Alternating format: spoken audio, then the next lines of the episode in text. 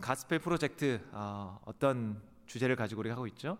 성경 전체가 바로 복음 또 예수님에 대한 내용을 아, 이야기하고 있다. 그래서 우리가 구약 창세기부터 요한계시록까지 아, 말씀을 보고 있죠. 아마 그 중에 아, 여러 성경 66권이 있지만 아, 가장 중요한 파트를 꼽으라고 한다면 어디일까요? 제목에서 유추할 수 있겠죠. 가스펠 프로젝트니까 가스펠이 중요하겠죠. 여러분 성경에서 가스펠은 어떤 성경이죠? 네, 복음서. 우리가 사복음서라고 이야기하는 아, 복음서. 제가 그 말씀을 계속해서 지금 한 3주째 아, 배우고 있는 것 같습니다. 2주 전에 어떤 말씀을 여러분 들으셨는지 혹시 기억나시나요? 우리 파송 예배 전주인데. 자, 여러분들의 기억을 제가 되살려 드리고자 우리 요한복음의 말씀이었죠. 사마리아 여인 맞습니다. 네, 사마리아 여인을 만나신 예수님 어, 내용이었고 그 전주에는 이제 니고데모에 관한 말씀을 들었었죠. 어, 사복음서는 아마도 이 가스펠 프로젝트의 정말 제일 중요한 부분이라고 생각됩니다. 왜냐하면 이 가스펠 프로젝트의 주인공이 예수님이고 특별히 복음서는 예수님이 주인공으로 등장하시죠. 어, 예수님이 어떤 어떻게 태어나시고 어떤 삶을 사셨고 어떠한 일들을 하셨는지가 네 명의 저자가 각각의 다른 시각으로 우리에게 전해주고 있습니다. 아, 이 복음서를 읽으면서 우리가 뭐 많은 질문들을 할 수 있겠지만 아, 정말 중요한 질문인 어, 우리가 믿는 그 예수님 누구인가? 무슨 일을 하셨는가? 그리고 왜 그러한 말씀과 그런 일을 하셨는가? 아, 그리고 그것이 지금 나에게는 어떤 의미가 있는가에 대한 질문을 하면서 어, 읽고 공부하게 되겠죠. 아, 우리 지난 요한복음 말씀에 이어서 오늘은 이제 누가복음 저희가 4장으로 이제 예수님에 대한 이야기들을 함께 나눌 텐데요. 그럼 오늘 본문이 진행되는 이 이야기의 시점이 어, 대략 어느 때이신지 혹시 감이 조금 오십니까? 예수님이 언제쯤 이 나사렛이라는 동네에 다시 올라가셔서 이러한 일들을 하셨을까? 아마 저와 함께 어성경이 읽어진의 클래스를 들으셨던 분이라면 조금 기억을 더듬어 보실 수 있었을 텐데, 아, 여러분 예수님이 첫 공생의 사역의 시작을 세례 요한으로부터 세례를 받으시면서 시작하셨습니다. 예, 유단강 근처에서 그리고 나서 무엇을 하셨죠? 광야로 가셔서 40일 동안 금식하시고 마귀의 시험을 받으시고 이제 컴백하시죠. 그 다음에 어디로 갔느냐? 어디로 가셨을까요? 다시 세례 요한이 어, 말씀을 전하던 곳으로 가서 그곳에서 요한의 제자였던 어, 제자들을 자신의 제자로 부르십니다. 사실 그때 첫 다섯 명의 제자가 예수님께 돌아오는데 어, 바로 안드레, 베드로, 요한, 빌립, 나다니엘 요한복음에 이 내용이 기록되어 있죠. 그리고 그들과 함께 첫 번째 기적을 행하셨던 곳이 어디입니까? 갈릴리 가나 혼인 잔치 그곳으로 올라가십니다. 그리고 그곳에서 첫 번째 기적을 행하시고 또 잠시 머물다가 이제 가버나움이라는 곳이 잠깐 들리셨다가 아, 성경의 기록에 보면 아, 이제 첫 번째 유월절을 보내기 위해 예루살렘으로 내려가셨다라고 기록이 있습니다. 그 예루살렘에 도착하시자마자 아주 큰 일을 벌이시죠. 성전을 뒤엎으십니다. 그리고 나서 그때 니고데모도 만나시고 그리고 나서 약 8개월간 예루살렘에서 사역을 하십니다. 하나님 나라를 증거하시는 것이죠. 우리가 8개월이란 기간을 어떻게 유추할 수 있느냐? 요한복음 4장 35절에 보면 예수님이 사마리아 그 지역을 통과하는 그 시점에 사마리아 연을 만나시죠. 그리고 그때가 어느 때라고 말씀하시냐면 너희가 넉 달 뒤에 어, 추수할 때가 오지 않겠느냐 이런 예수님 말씀하시는데 어, 당시 예루살렘 지역에 추수할 때는 4월 달경. 그러니까 예수님이 사마리아 지역을 통과하면서 사마리아 연을 만나셨을 때는 몇 월 달일까요? 12월. 자, 그럼 첫 번째 6월절 4월 달에 예루살렘으로 내려가셨으니까 사마리아로 올라올 때까지 약 몇 개월이 빕니까? 자,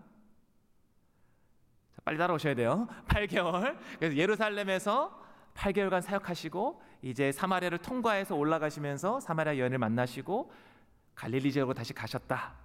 그때가 아, 바로 이 시점입니다. 되셨나요?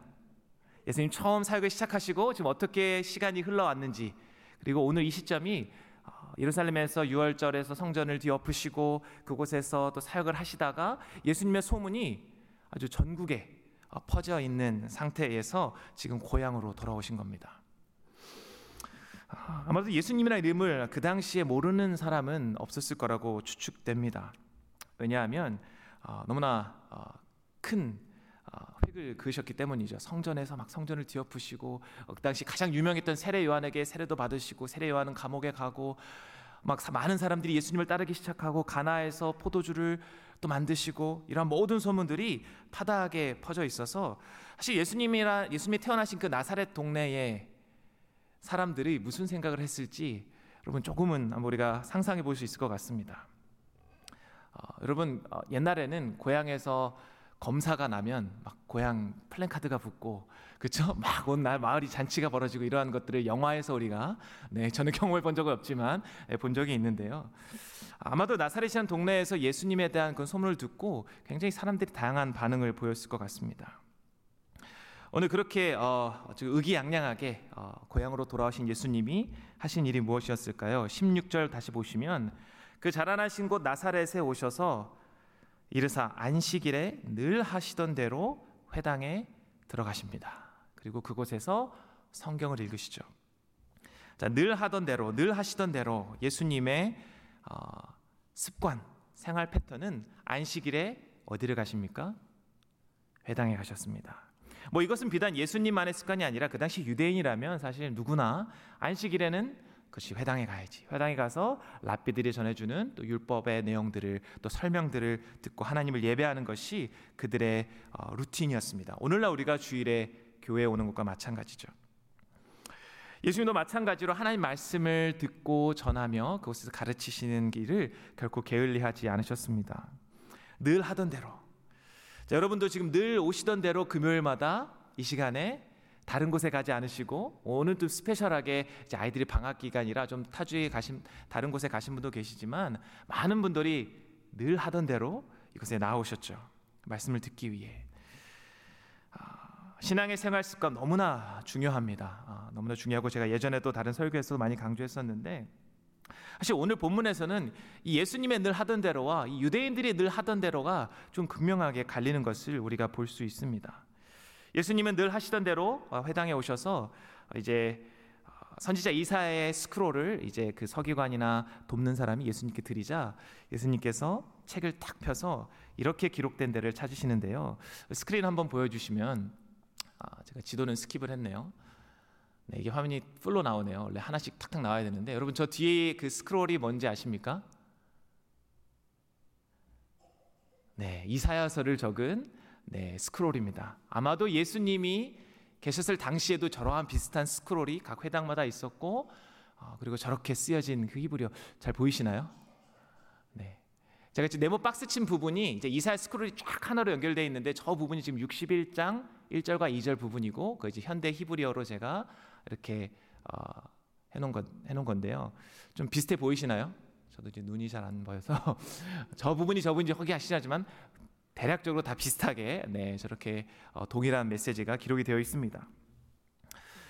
예수님이 딱 스코를 펴시고 정확하게 저 구절을 찾고 지금 읽으시는 거예요. 18절 말씀에 이렇게 기록된 데를 찾고 어, 이렇게 읽으십니다. 주의 성령이 내게 임하셨으니 이는 가난한 자에게 복음을 전하게 하시려고 내게 기름을 부으시고 나를 보내사 포로된 자에게 자유를 눈먼 자에게 다시 보게 함을 전파하며 눌린 자를 자유롭게 하고 주의 은혜 해를 전파하게 하려 하심이라 하고 스크롤을 탁 멋있게 덮으시고 옆에 맡은 자에게 주시고 자리에 딱 앉으시죠. 이 끝이 아니라 사실 그 당시 랍비들은 어, 자리에 앉아서 이제 티칭을 했다고 전해집니다. 그리고 나서 사람들의 귀를 기울이죠. 예수님이 어떤 말씀을 전해 주실까? 아마도 예수님은 이 말씀 구절을 읽고 이거에 관한 어, 많은 설명들을 덧붙여 주셨을 것입니다. 그리고 더욱이 21절에 어, 이렇게 말씀하십니다. 21절 한번 다 같이 읽어볼까요? 시작. 이에 예수께서 그들에게 말씀하시되 이 글이 오늘 너희 귀에 응하였느니라 하시니 아멘.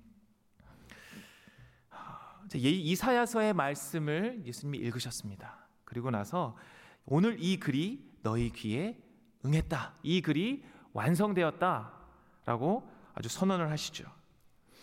아마도 당시 유대인들이 이 말씀을 읽고 어, 기대하고 느꼈던 것과 예수님이 지금 이렇게 말씀하신 것과는 아주 큰 차이가 있었을 것 같습니다.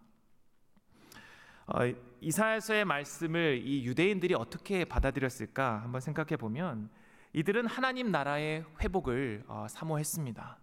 그런데 그것이 바로 지금은 비록 로마의 압제에 우리가 고통당하고 있고 이방인이 우리를 점령하고 있지만 분명히 예루살렘 성전을 중심으로 해서 이 다윗 왕궁의 그 찬란했던 시대가 회복될 것이다. 다시 어, 그 나라, 그 나라를 하나님께서 회복시키실 것이다. 그래서 그 메시아를 기다리며 오늘 본문의 말씀처럼 정말 어, 이 하나님의 주의 은혜의 해가 우리에게 다시 도래할 것이다라는 것을 어, 사모했던 것이죠. 아마도 이 말씀을 읽고서도 아, 막 그런 것들을 사모하며 아, 예수님이 어떤 말씀 우리에게 주실까 아, 기대했을 것입니다. 그러나 예수님은 아주 놀랍게도 이 말씀이 지금 너에게 이루어졌다라고 선언하시는 것이죠. 어, 예수님 시전에서 보면 아주 너무나 아, 놀라운 말씀이 아닐 수 없습니다. 18절 아, 말씀 다시 보시면 이 주의 성령이 내게 임하셨다. 예수님이 세례 받으실 때 어떤 일이 일어났죠? 성령이 비둘기 같이 예수님께 임하시고 하늘이 열리고 이는 내 사랑하는 아들이요 기뻐하는 자다. 가난한 자에게 복음을 전하게 하시려고 내게 기름을 부으셨다. 하나님께서 나를 보내사 포로된 자에게 자유를 눈먼 자에게 다시 보게 함을 전파하며 눌린 자를 자유롭게 하고 주의 은혜를 전파하게 하려 하심이라. 수백 년 전에 이사야 선지자가 했던 말씀이 바로 자기 자신을 향한 말씀임을 예수님은 아셨고 그리고 그것을 지금 선포하고 계신 것입니다. 바로 예수님 자신이 누구인지에 대한 정확한 정체성과 자신이 하는 사역이 무엇인지를 이 말씀을 통해 지금 이 말씀을 듣고 있는 유대인들에게 선포하고 계신 것이죠.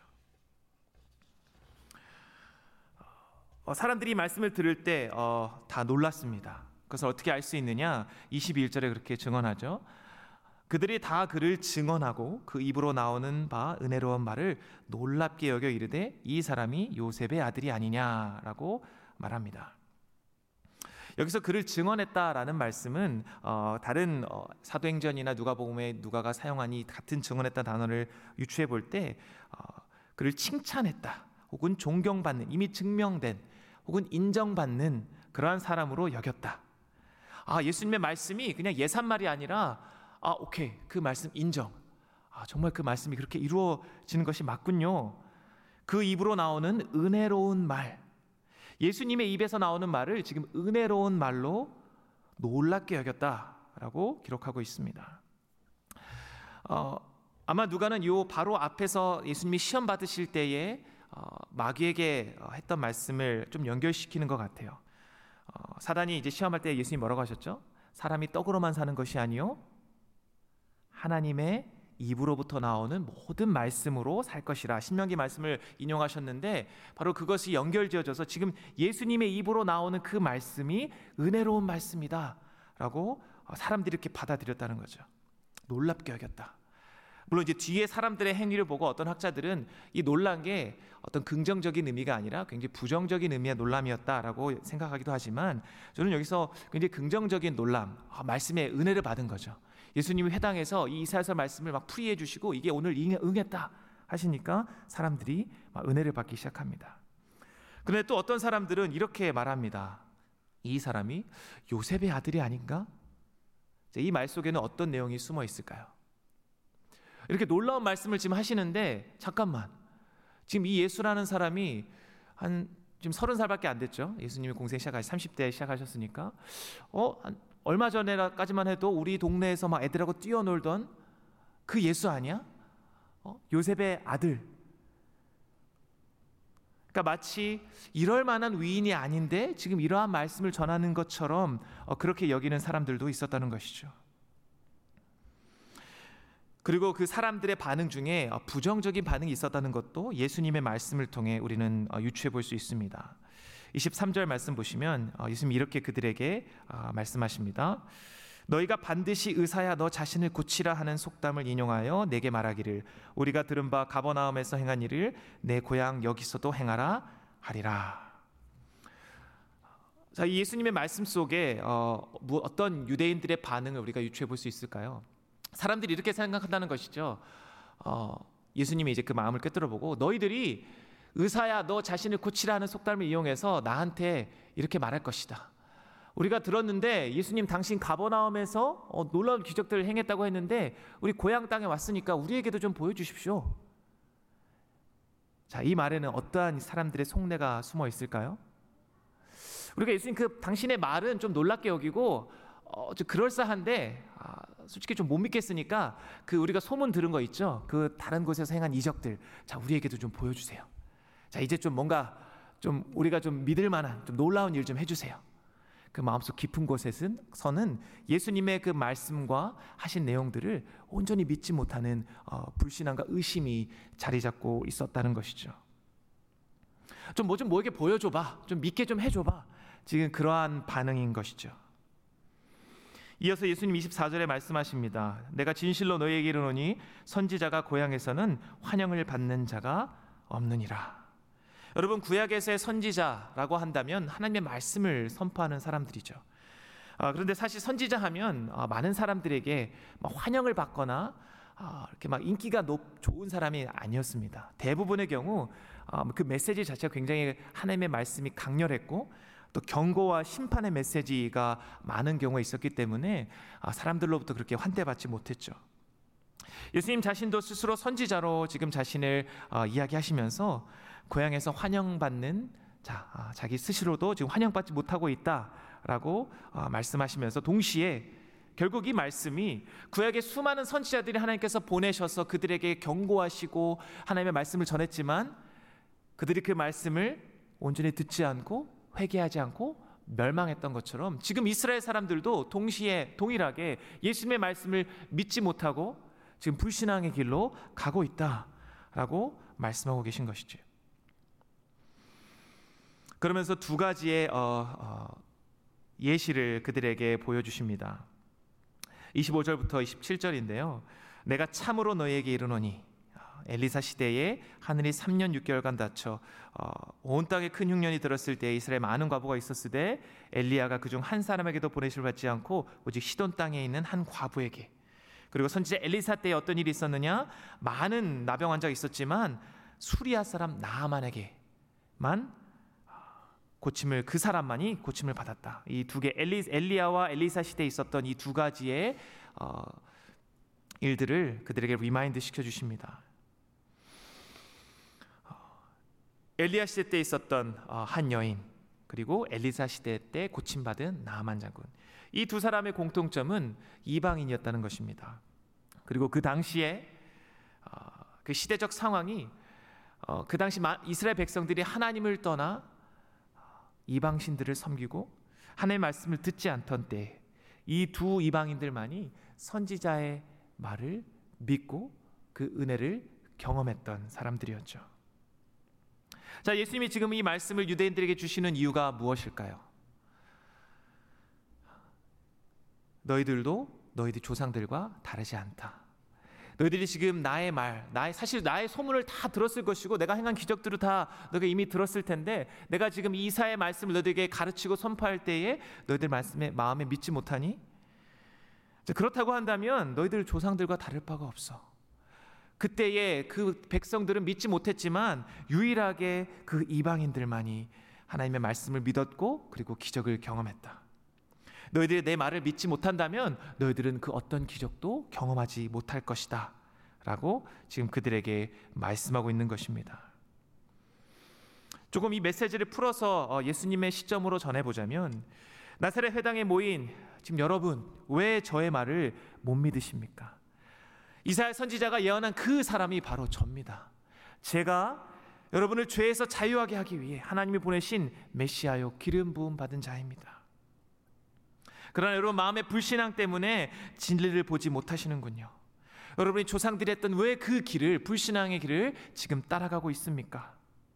여러분 오히려 이방인들이 여러분 내 저의 말을 듣고 메시지 하나님의 말씀을 듣고 이방인들이 하나님께 돌아오고 있습니다. 사실 오시던 길에 사마리아 여인도 유대 전통 혈통이 아니었죠. 유대인들이 경멸하던 사마리아인이었지만 예수님이 그를 만나주셨고 그녀가 변화했었죠. 분명히 늘 하던 대로 매 안식일마다 회당에 와서 말씀을 듣고 하나님을 사모했던 이들이 왜 예수님을 믿지 못했을까? 무엇이 이들의 불신앙의 원인이었을까?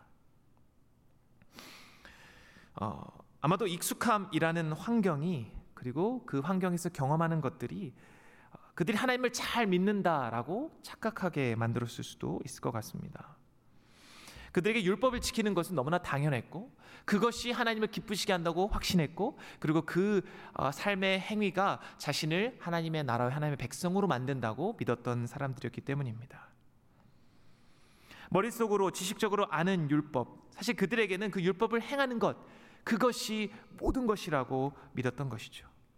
하지만 정작 그 말씀을 하나님께서 진리의 말씀으로 풀어서 설명해 주셨을 때에도 그들은 자신들이 믿, 믿는다고 안다고 착각하고 행했던 것들을 버리지 못하고 또 반대로 예수님에 대해서 편견을 가지고 있었죠. 어, 저 사람 우리 동네 출신이고 목수의 아들이고 분명히 우리 다 그 딸들은 우리랑 결혼하고 우리 그 어떻게 잘하는지 다 아는데 저 사람이 하나님의 말씀을 이렇게 선포한다고 그분이 말씀과 그분의 행한 사실들을 믿기보다는 자기 자신의 경험과 생각을 더 신뢰했던 것이죠.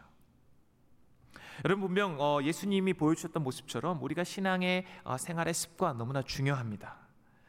오늘날에 특별히 더 그렇죠. 많은 사람들이 이 신앙 생활이라는 범주를 이제는 자꾸만 율법주의로 몰아가고 어, 너무나 그 안에 자유함을 누린 나머지 어, 그 모습 속에서 전혀 신앙 생활이라는 것을 찾아보기 힘든 시대가 되었습니다. 그러나 우리가 더 무서운 것은 습관적인 신앙 생활에 물들어서 어, 이 반복적인 루틴 속에 마치 내가 그냥 매번 듣고 내 지식적으로 알아가는 것이 내 믿음으로 착각하는 것, 오해하는 것, 그것이 더욱 위험합니다.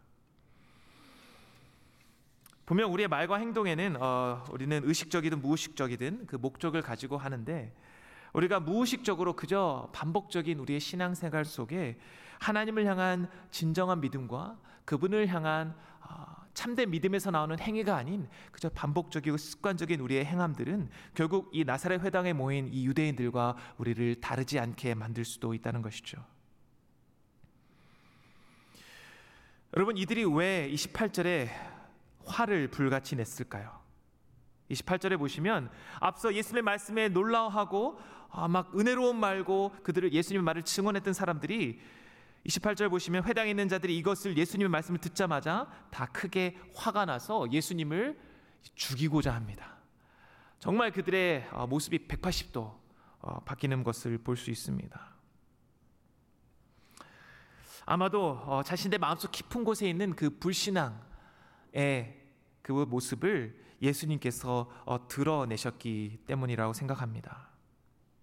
그리고 성경에 예수님 성경을 통해 비유하시면서 마치 이방인들과 자신을 비유하면서 자신들이 이방인보다 더 못한 존재처럼 하나님의 은혜를 받은 백성인데 선택받은 백성인데 이방인들은 하나님의 은혜를 입었지만 지금 자신들은 그것도 할 수 없다라는 그 예수님의 말씀 앞에 너무나 치욕스럽게 생각했을 수도 있고요.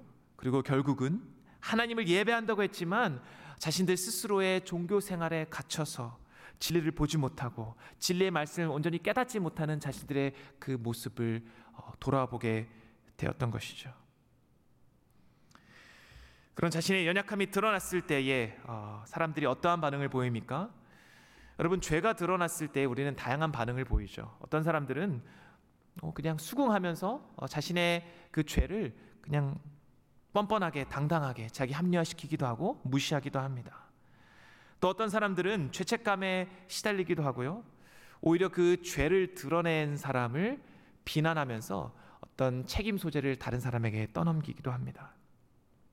또 어떤 사람은 그 자신의 죄를 진정으로 회개하고 그것이 죄에서부터 돌이키고자 하는 사람들도 있습니다. 오늘 유대인 회당에 모인 사람들은 그 예수님의 말씀 가운데 자신의 하나님을 향한 불신앙이 드러나기 시작했을 때에 오히려 예수님에게 그 비난의 화살을 꼽고 예수님이 문제다. 저 사람만 없으면 우리는 아무 문제 없어. 라는 식으로 예수님을 지금 죽이고자 달려드는 것이죠. 그들은 여전히 율법에 매어 있었고 그들은 여전히 그 생활의 루틴 속에 갇혀 있었습니다. 예수님이 분명 이사야서 말씀을 통해 내가 가난하고 병든 자, 포로된 자에게 눈먼 자에게 눈뜸을 허락하고 자유함을 주기 위해 이 땅에 왔다. 내가 바로 이 말씀을 성취하기 위해 왔다 라고 진리를 선언하심에도 불구하고 그 예수님을 온전히 보지 못하고 믿지 못한 채 오히려 예수님에게 그 죄의 화살을 돌리는 것이죠.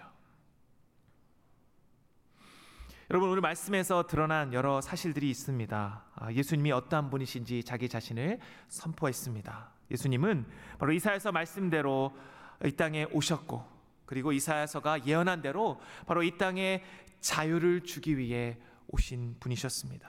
그 자유는 어떠한 자유입니까? 바로 죄에서부터의 자유. 가난하고 병든 자 그것들을 치유하고 눈뜨게 하는 그런 단순한 일차원적인 것이 아니라 바로 우리의 묶여 있는 것을 해방시키시는 우리 스스로는 결코 해방될 수 없는 죄에서부터의 자유를 우리에게 허락하기 위해 오신 분이다라고 스스로를 선포하고 계십니다. 이 말씀을 들었던 처음의 사람들은 그 놀라운 말씀에 어, 수긍하고 은혜를 받은 것처럼 보였지만 그들의 신정 그 마음속 깊은 곳에 그 말씀 온전히 믿지 못하고 그 예수님의 의심의 눈초리로 바라보는 그들의 불신앙의 죄가 드러나자 그들은 회개하지 않고 그 예수님에게 비난의 화살을 쏟아 부었습니다.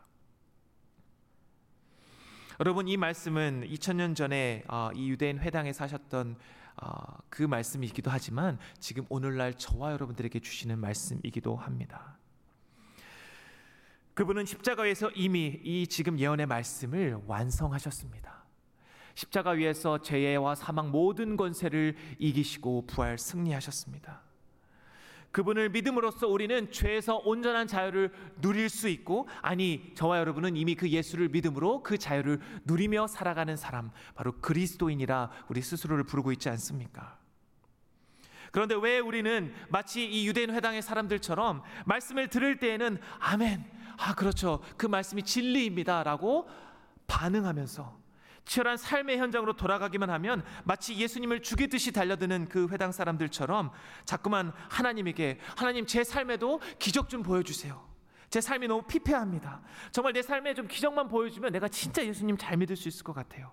라고 하나님께 대묻습니까? 하나님이 이미 우리에게 십자가에 죽으신 것 부활하심으로 참 자유함을 허락하여 주셨음에도 우리 스스로 정말 긴 체인을 우리의 몸에 묶어서 이 세상의 노예가 되며 살아가는 길을 택하며 살아가십니까? 보이지 않는 체인에 우리 스스로를 올가매죠. 다른 사람들과 SNS를 통해 비교하며 나 자신의 좌절감에 빠뜨리고 사람들과 비교하며 나의 경제적 상황에 초라함을 느끼기도 하고 내 가진 것에 만족하기보다는 그 돈의 노예가 되어서 하루하루를 시달려 살아가며 말씀 앞에서는 어, 아멘 하면서 뒤로 돌아서는 냉소적인 태도로 왜 이 말씀은 나에게 이루어지지 않지? 왜 다른 사람들은 은혜가 넘치는 것 같은데 내 삶엔 온통 흙투성이뿐인가? 라고 비아냥거리기도 하고 사람들과 은혜를 나누는 그 순간에도 다른 사람들의 말을 들으면서 자꾸만 손가락질하고 비난하고 정죄하고 있을까요? 죄인된 우리에게 필요한 것은 어, 사실 죄를 온전히 인정하고 믿음으로 그 죄를 회개하며 예수님 앞으로 나아가는 것입니다. 오늘 이 회당 사람들이 하지 못했던 것 하나는 바로 예수님 앞에 회개함으로 나오는 것이었습니다. 말씀이 들려지고 죄가 드러났을 때에 그들은 회개하지 않았습니다. 하지만 우리에게 필요한 것은 바로 믿음으로 주님 앞에 회개하며 나아가는 것. 예수 그리스도의 복음이 우리 속에 역사하시는 순간 우리의 믿음은 반드시 회개와 순종으로 열매로 나타나게 됩니다.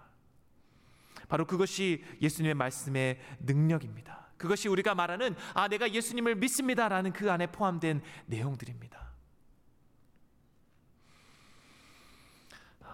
오늘 아침이었던 것 같아요. 어, 제가 조이를 이제 유치원에 보내기 위해 챙기면서 막 도시락을 이제 싸고 있, 아침 뭐 빵을 만들어주고 있는데 아, 조이가 저에게 이렇게 물어보더라고요. 아빠 온유가 뭐예요? 그래서 온유라는 단어를 어디서 들었어? 그랬더니 교회에서 가르쳐 줬답니다. 유, 아부 선생님들 감사합니다. 그래서 온유는 뭐냐면 아, 다른 사람에게 늘 착하게 말하고 소리 지르지 않고 짜증내지 않는 거야. 그랬더니 아 그러면 아빠 하는 게 아니라 아빠 빵 더 주세요 이렇게 하는 거예요? 그래 물어보더라고요. 아, 제가 이, 말, 이 조이의 말을 듣고 아, 저의 삶을 좀 돌아봤습니다. 요즘 짜증이 많아지고 화가 막 많이 올라오고 아, 온유하지 못한 저의 모습을 돌아보게 되더라고요.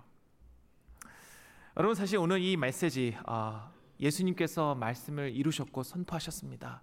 라는 사실 우리가 우리 가운데 모르시는 분들은 어, 늘 습관대로 예수님 말씀을 쫓아오신 여러분들은 아마 모르지 않을 거라 생각합니다. 그러나 우리에게 정작 사실 어, 부족하다고 느껴지는 것은 그 말씀 앞에서 과연 우리가 얼마나 신실하고 얼마나 믿음으로 회개하며 순종으로 나아가고 있는가에 대한 고민이겠죠. 여러분 지난 주일 금요 지난 금요일에 우리가 선교사님 부부를 파송했습니다. 아, 정말 아, 은혜의 시간이었고 지난 아, 한 달의 시간 동안 선교사님과 함께 동행하며 아 정말 이제 우리 교회 가족이 되어서 우리가 그분을 위해 기도하겠습니다. 한 주 동안 우리 선교사님을 위해 얼마큼 우리가 기도했나 한번 우리가 생각해 보면 어, 일주일밖에 되지 않았지만 그렇기 때문에 더 많이 기도하신 분도 계실 거예요. 어, 하지만 그렇지 못한 부분들도 조금 있을 거라 생각합니다. 물론 이제 시작이고 앞으로 우리가 교회가 계속해서 lifetime 동행하며 그분과 기도하며 어, 후원하는 관계이겠지만 아, 제가 말씀드리고 하는 것은 마치 우리가 그분을 이제 캄보디아로 파송했으니까 우리 할 일은 끝났다라고 어, 생각하며 이제 우리는 아, 이렇게 했으면 됐다. 이제 기도했으면 끝. 이제 우리가 교회가 후원하면 끝이라고 생각하는 어, 부분이 아닐까 아, 그렇게 좀 돌이켜봤습니다. 여러분 우리가 그분은 파, 캄보디아로 파송했지만 우리 스스로는 우리의 삶의 현장으로 계속해서 우리를 파송해야 하는 우리 삶의 선교사들입니다. 복음의 삶은 바로 선교사의 삶이기 때문이죠. 우리가 지금 램스라는 훈련을 통해 계속해서 그것을 하나님 말씀을 통해 배우고 있습니다. 매일 삶의 현장에서 과연 나는 복된 소식을 나의 삶의 현장으로 어, 들고 가서 전하고 있는가? 예수님 말씀에 그렇게 내가 순종하며 나아가고 있는가? 그 복음의 복된 소식 앞에 나는 내 삶의 메인 나의 이 노예와 같은 삶에서 날마다 그 복음으로 내가 자유함을 누리며 어, 내 삶에 주어진 것에 만족하고 감사하며 기뻐하고 다른 사람들에게 나눔의 손길을 어, 내밀고 그들에게 어, 예수님이 나의 삶에 오셔서 제가 너무 기쁩니다라고 증언하며 삶으로 나아가고 있는가? 나의 연약함, 나의 죄악을 있는 모습 그대로 인정하면서 자꾸만 내 삶에 어, do more 내가 이것 되고 이것 되고 이것 되고가 아니라 내 삶의 연약함을 그대로 주님 앞에 드리면서 주님 제가 주님이 없으면 하루도 살아갈 수가 없습니다. 내 삶의 선한 행동으로 내가 결코 이것을 다 커버업 할 수 없습니다. 주님의 십자가 보혈만이 나의 삶의 이유 되십니다. 라고 고백하며 그렇게 기쁨으로 살아가고 있으십니까? 예수님은 우리에게 어, 복음을 이미 주셨습니다. 그리고 우리는 그 복음을 받은 자들입니다. 그리고 우리의 죄악된 모습을 다 알면서 우리를 위해 죽으시고 부활하시고 우리를 사랑하여 주신 그 예수님의 십자가 앞에 여러분 그 십자가 복음 앞에 오늘도 저 여러분이 믿음으로 순종하고 회개하며 주님을 더 사랑하고 주님을 더 기뻐하며 나아갈 수 있는 저와 여러분이 되기를 주님의 이름으로 축복드립니다. 아멘. 이 시간에 함께 우리 찬양하면서 어, 함께 어, 기도의 자리로 나아갔으면 좋겠습니다.